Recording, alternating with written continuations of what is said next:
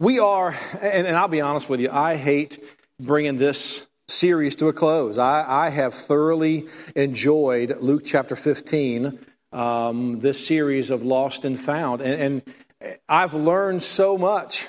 I have these aha moments all the time like, man, this was something I've never heard before. And, and none, none of it's original. I mean, you know, we're, we're all studying finding out something somebody else said. But the, but the truths that are there, and, and as you dig deeper and, and what you thought you understood, maybe you can expand on that. And, and I, so uh, Luke chapter 15, if you have your Bible, um, just go ahead and turn to Luke chapter 15. There's just a lot of verses today, okay? It's, it's not going to be like the lost coin where it's like four verses, you're done, boom, we're out of here. This is like a lot of verses, okay? So you have like Luke chapter 15, I think it's like verses 11 through 32. For, for some of us, this will be your daily Bible reading for the next couple of weeks but it, there's just so much here, and I don't want to leave a verse out. It's such a beautiful story. We commonly know it as the prodigal son, right? But what we're going to find out today is that there's many more characters in here. There's, there's, there's the father, there's the younger son that we always consider the prodigal, and then there's the older son. And we are going to kind of get into the weeds a little bit there and, and learn a few things to this morning, I hope. But um, I want to I want to mention something that, that, that jumped out to me this week is that father had a difficult role. Parenting in and of itself is not easy, right?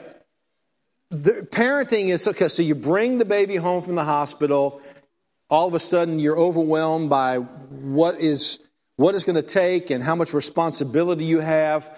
And uh, I mean, you're changing poopy diapers, blowouts, throw up. You have like a constant slobber stain on your clothing for a couple of years, right? I mean, it just, it is what it is. And then, and then you tearfully drop them off to preschool. And then, and then the, the first time you put them on the bus, you think something, they're going to get knifed on the way to school. You, I mean, it's just, it, and then you, oh, okay, practice after practice, game after game when they're in sports. It's like it rules your life, it takes over your family. Um, how many hours this butt has spent in a folding seat at a soccer game? It's ridiculous. I'm glad Kimber's not in here. That's like my least favorite thing in the world. take me to a basketball game, take me to a Take, I mean, a soccer game is like two days long. It's like, it lasts forever. And it's like one to zero. right? that's parenting, right? And then you get them through, and then they graduate from high school, and you're thinking, is it over already? Man, they're going to. Don't steal my thunder. I was getting there. I was getting there. But it's like, so, so man, they walk across the platform and you're thinking, okay, in a couple, you know, in most situations they're going to go off to college somewhere, but they're probably going to move out. And, and it's like there's just, you just so want them to do well and you want to be engaged, but then your, your role starts to change and you can't tell them what to do anymore because they're adults now. And, it, and then, and then they start dating people. And as a dad, it's like, wait, what? Fill these applications out, criminal background checks. And then they get married, and next thing you know, you're giving her away, and or they're taking them from you, whatever is appropriate. And then they give you grandbabies. Are you kidding me? If I had known that they were going to be this good, we would have had them first. I mean, grandbabies are awesome. And then you can send them home, right? That's just awesome. But your role as a parent's changed. And so you got this, you got this dad in this story, this, this father that's so torn. I mean, he's, he's, got, he's got one son that's just screwing up bad. He's just, he's making a mess of his life and he's shattered and he's just broken. And and then he got another son that that's not so much, but he doesn't get it either, you know? And we're so familiar with parts of this story because it's so relatable.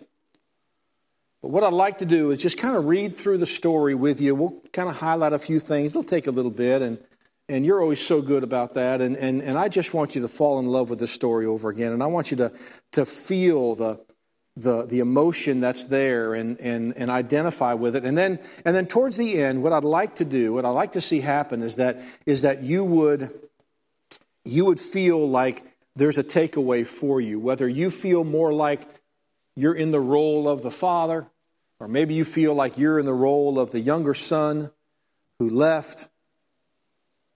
Maybe you feel like you're the role of the older sibling that, that really doesn't think things are fair. But somewhere I hope that you find this story because then at the end, when we have some application, we're going to hit each one of those roles and give some application there. And maybe there'll be like an aha moment for you like, man, I, that changes my perspective here because that's what Christ is trying to do. In this passage, the reason he's telling these three parables of the lost sheep and the lost coin and the lost sons is because he's trying to get his audience to see what God sees.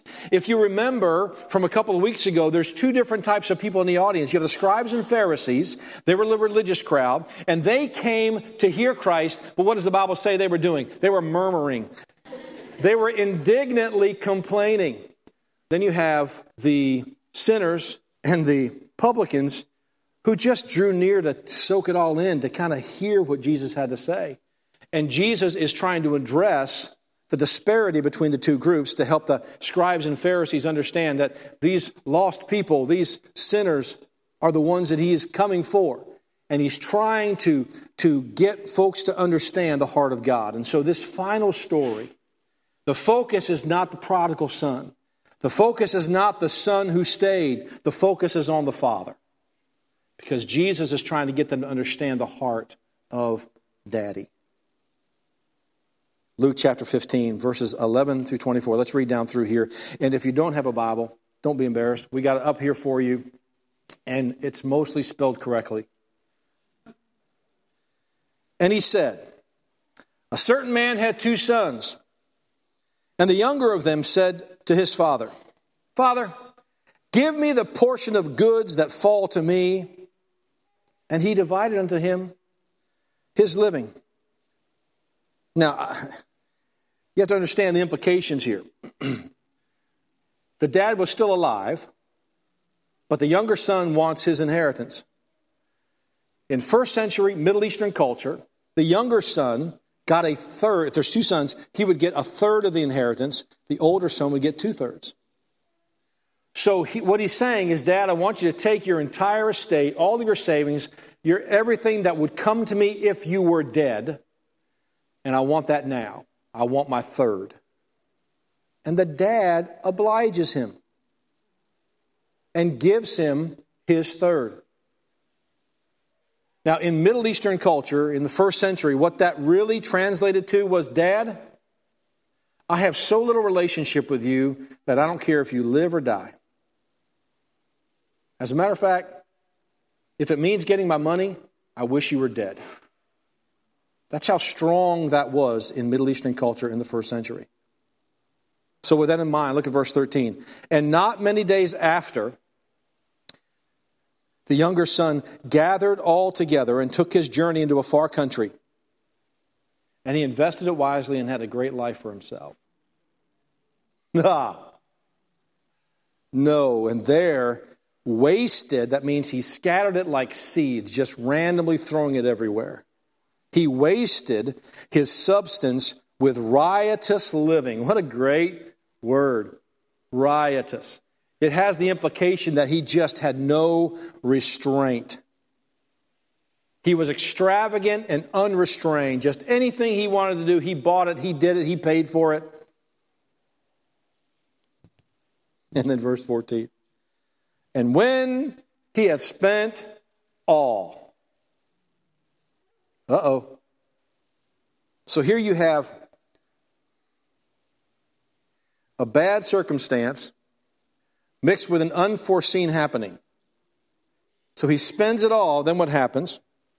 There arose a mighty famine in that land, and he began to be in want. we never plan for the worst, do we? We always think that everything's going to work out the way that we think it ought to work out. Verse 15. And he went and joined himself to a citizen of that country, and he sent him into his fields to feed swine. Not exactly how he pictures his life. And he would fain, that means he was about to do the unthinkable. He would fain have filled his belly with the husks that the swine did eat, and no man gave to him. He's at a very low point. Verse 17, some of the most precious words in Scripture. And when he came to himself, he said, How many hired servants of my father's have bread enough and to spare, and I perish here with hunger? What? And he came to himself. Don't you wish your kids would do that once in a while? Where is your head? What were you thinking? Oh, I didn't know that was part of the equation. I didn't know I was supposed to be thinking. He came to himself. Reminds me of, and, and I don't, I really don't, I, I try to pinpoint where I heard this, but somewhere in my upbringing, I heard a pastor say this. He got what he wanted, but he lost what he had. God forbid that happen to me. But he got what he wanted, right? He let go of this, he grabbed a hold of this, but then he lost what he had. So he got what he wanted, but he lost what he had. And I actually Googled this to try and find out who I could give the right credit to. But my mama used to say this that sin will take you farther than you wanted to go. It'll keep you longer than you wanted to stay, and it'll cost you more than you wanted to pay. And that prodigal, that prodigal son could be saying amen right now. Because he went from all that to the pigsty trying to determine if he could bring himself to eating the husks that the pigs were eating. So he comes to an aha moment in his life. He says in verse 18, I will arise and go to my father. Best decision he's ever made in his life. And will say unto him, Father, I have sinned against heaven and before thee, and am no more worthy to be called your son. Make me as one of your hired servants. So you, you see him in the pig pen? He's rehearsing in his mind what he's going to say to his dad, trying to envision what his dad's going to respond to him as. And he's trying to think how he can, how he can make this better. And, and I'm not expected, I'm not expected to be your son. I just want to be a servant. And it's such a difficult thing for him to decide to do. In verse 20, and he arose. Oh, thank God. He arose and came to his father. But when he was yet a great way off, his father saw him and had compassion and ran and fell on his neck and kissed him. The love of the father explodes on his son. And I don't know how far his son actually went away.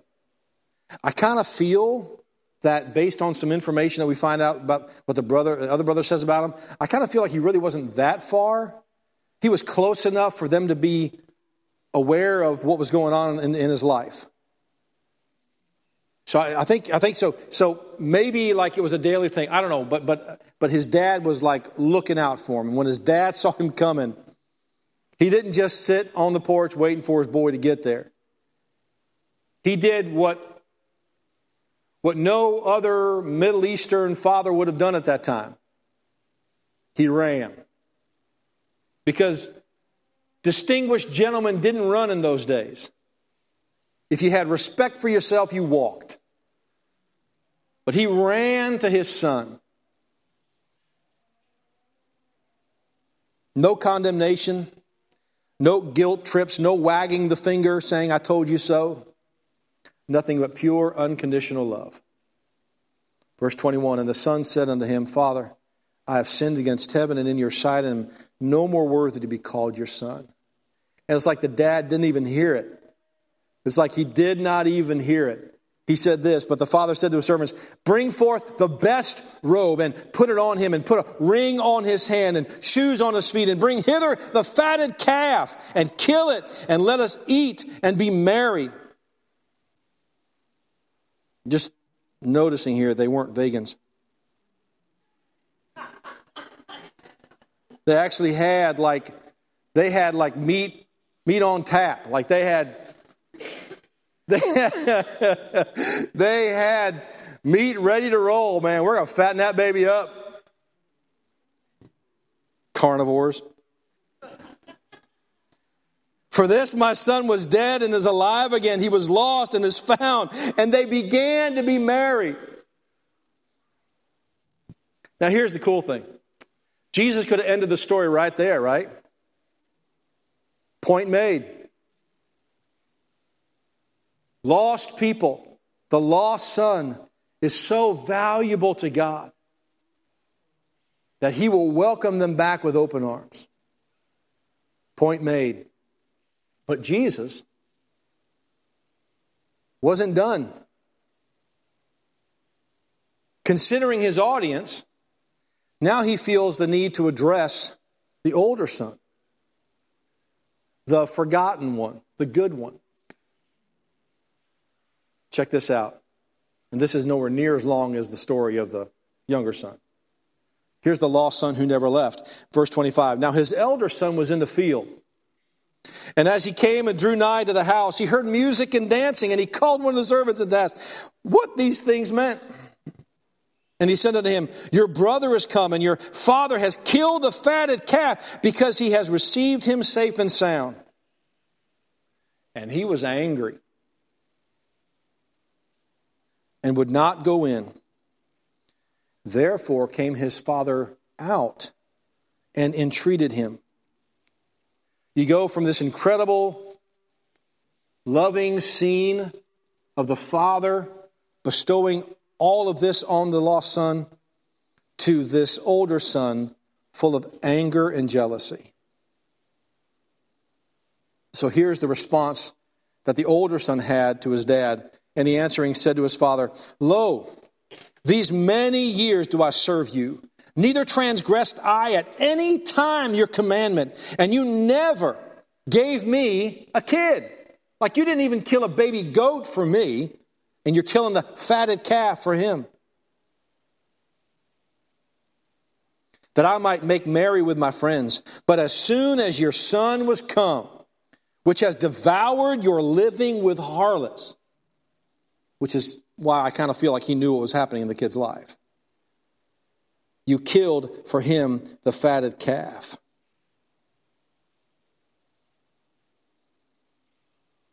I get it, right? I mean, don't you feel that? Don't you feel that it's not fair? I'm a middle child. I'm the favored one.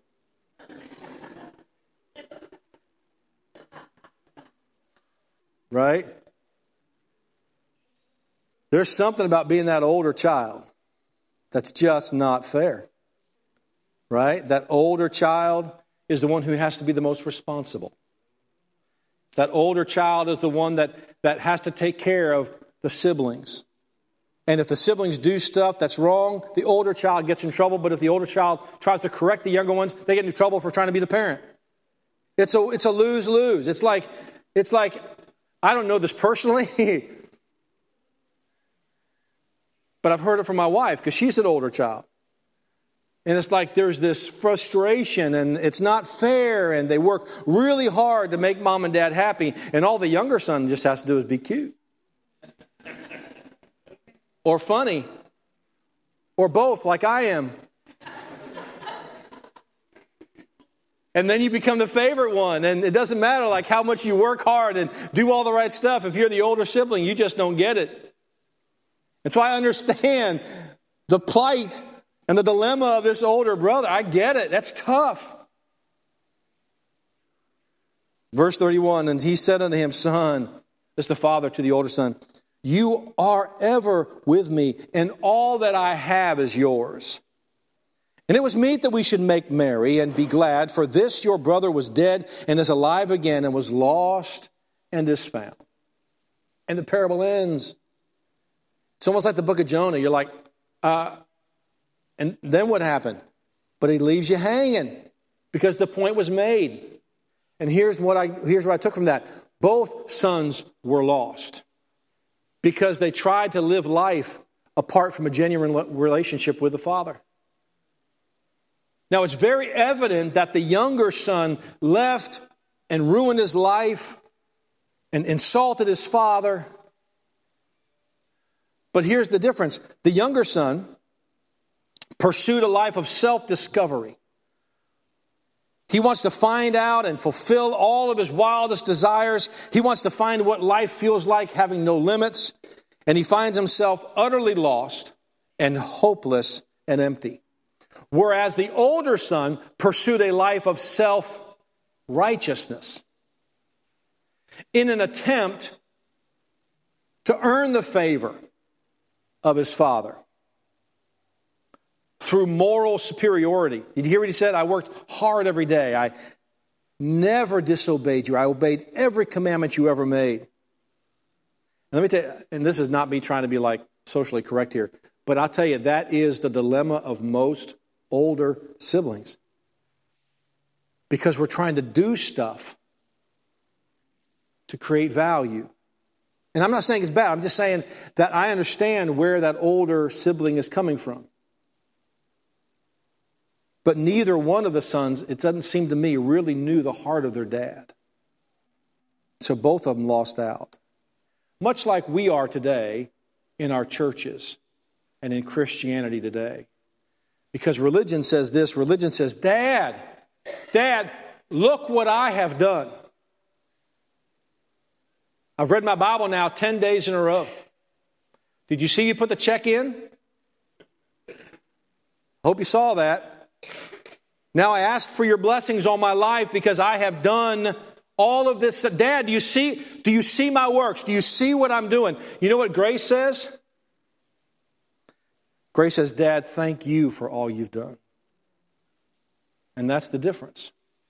So, what I'd like to do is, I'd like to kind of put ourselves in this story and, and, and you figure out what role suits you best. And we're going to go from the father to the younger son to the older son and get a little bit of application here, and then we'll be done. So, lessons learned as a father, as, and this is, this is tough stuff here. Lessons learned as the father. So, here's a couple things that I want us to take away today. First of all, accept that the relationship with your child is always changing. Right? As, as they grow up, their dependency on you is going to change. Listening to you is going to change. You go from being a teacher to an advisor. I remember that moment from my dad. And I wish I still had him here. But I remember that my mom was telling me one time that my dad got frustrated because I asked his advice and I didn't do what he said. So my dad was like, Why does he even ask? If he's not going to do what I tell him I think he needs to do, why is he even asking? My mom said, Just be glad he's asking, John. Just be glad you still have influence. Because you kind of get to that age where you understand you're not it. You're not all there is. And they have other influences. And you go from being a teacher to an advisor. And I'm not sure where that happens exactly. But for me, it happened early 20s. Sometimes you have to let your kids make mistakes. Because they don't have to do what you tell them to do. Another lesson learned as a father welcome your child back with open arms. And I'll tell you, this is easier for some people than others. Because we feel like they need to learn the lesson, right? They feel, we feel like, well, if I'm too nice to them, then it's too easy to come back. They'll just do the same thing. Listen, I think if you spend enough time in the pigsty, what you need is a welcome home. And when they hit rock bottom, the hardest decision they'll ever make is deciding to come home. Don't make it more difficult by being a jerk. Make that part easy. Make the coming home easy. The one good decision they're making is to return. There's no guarantee they won't mess up again, but welcome them back with open arms. And then the last lesson learned as a father is acknowledge your own status as a prodigal. So, school wasn't my thing, all right? At least that part of it. So you're trying to get your 15 year old to like love school and how important it is. And then Melissa's like, it wasn't so much for you. I don't like people to know that stuff about me. So I'm going to record it and put it on the internet. But it's like, we were all that. Like, we, we, we all have stuff, right? And all of us have been the prodigal one way or the other. I love this verse, Romans chapter 5, verse 8. While we were yet sinners, it's assumed Christ died for us. We've all got stuff. It's just different stuff for different people. So keep that in mind, dad, mom, with your kids, that you had stuff going on in your life. And treat them as well, you, as, as well as you wish you had been treated when you were trying to get back on track. All right, now how about the younger son? This one's easy, right? The younger son, he's the he's what we all remember. Here's a couple things here. Don't assume life is better elsewhere. Sometimes it's just elsewhere. It's not better, it's different, but different doesn't always mean good. I know the grass looks greener, but you know what it takes to make grass green, right?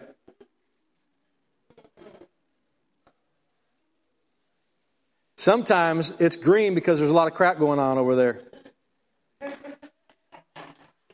Sometimes it's green because it's artificial turf. Don't think just because it's green that it's a better place. Sometimes it's just different. Different's not better. Understand that the, the decisions you're making may be something you regret because it looks better from here. And also, this is huge accept the wisdom and life experience from those who love you. Wow, we accept the life experience and the wisdom from those who love you. There is nobody in your life, and I realize there's exceptions because there's a lot of dysfunctional families out there. Most of us are dysfunctional to some point, but a lot of us are more dysfunctional than others. But there are exceptions. My point is that there is nobody in this world that wants more good for you than your parents. But think about this, younger brother. There's a reason why the father had something to give his sons. He was successful in life. And maybe it's a good idea to kind of listen and learn from those who love you. And then there's this one understand that timing is important and patience is needed. Here's a discovery that I made most mistakes that we make in life as young people are because we did something too soon. Think about this for a second. All right? Gotta be careful. There are things that we get to enjoy as adults that were, were disastrous as a teenager. There are sins of the flesh. There are things that God condemns as a single person that God blesses and loves as a married couple. Are you tracking me? I'm being very G rated here. There are things that are completely acceptable at a certain phase of your life that would be horribly disastrous at another phase of life. There are things that happen that are blessings. And let, but let me, let me tell you this God can make good out of any bad situation. Okay? Let me just let me just blanket the room with that statement. God can make the best out of our mess. But here's the truth, and you and you know I'm, you know I'm trying to speak the truth here.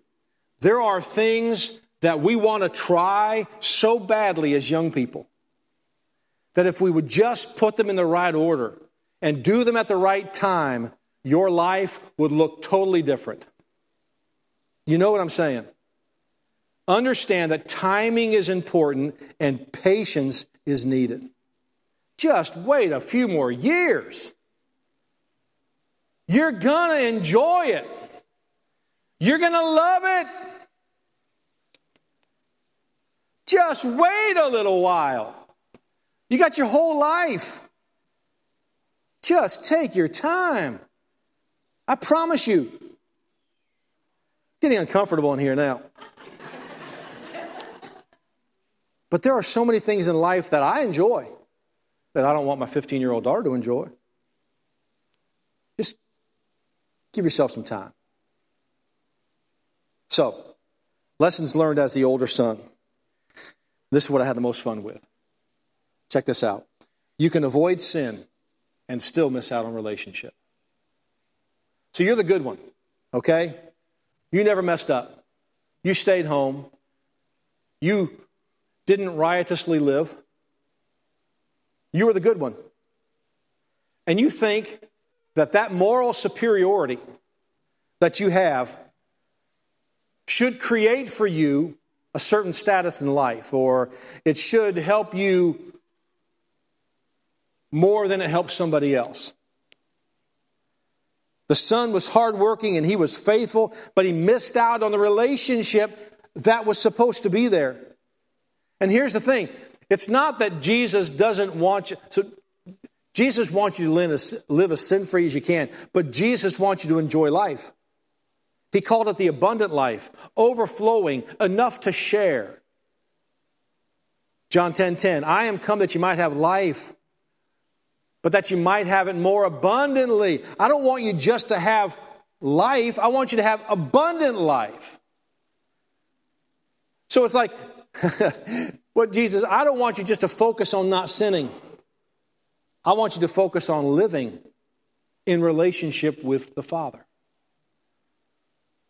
Because life isn't just about avoiding sin, it's enjoying abundant life. You can avoid sin and still miss out on relationship. And then check this out you can own it all and still think life is unfair. Woo! I don't care if you like that or not. I like it. Because here's the thing we own it all. We are a child of the king. The father told the son, All that I have is yours. When you get it, everything I have is yours. Help me throw a party for your brother and my son. It was an honor to throw the party. And it should have been an honor for the son. But all he saw was how unfair it was. You can own it all and still think life is unfair because he was speaking from a position of want rather than understanding that he didn't lack anything. And then finally, you can be a son and still act like a servant. Let me give you a couple characteristics of a son. A son is not threatened by what is given to others because he is so profoundly aware of how much he has received. I don't mind. I don't mind that God blesses other people because I know that I've been blessed. As a son, you have no lack because the entire kingdom of heaven is available to you. As a son who has been shown the riches of God's grace, it's unfathomable that you would not extend that same grace to others. And as a son, you understand what the Father means when he says, All that I have is yours. So here's our challenge. Somewhere in between there is the sweet spot. You can enjoy life fully, like the younger son wanted to do, without breaking ties with your Heavenly Father. And you can work hard at your faith without being self righteous. There's got to be like this middle ground, this thing that we can do to where we're not like the younger son, we're not like the older son, but that we enjoy an incredible relationship with our Heavenly Father and we focus on that and we learn His heart. So I don't know where you are in that story. I don't know what role you play. If you're the father, it's got a wayward child. If you're the younger son, if you're the older son. But let's focus on the relationship that we get to have with our Heavenly Father. Let's pray. Father, we are so grateful and honored to be your children. And I, we don't deserve it, but we sure do enjoy it. And I pray that this relationship that we get to have would become the primary focus of our life. That we would live life abundantly and richly because we are your children and we can have it all. In Jesus' name we pray, amen.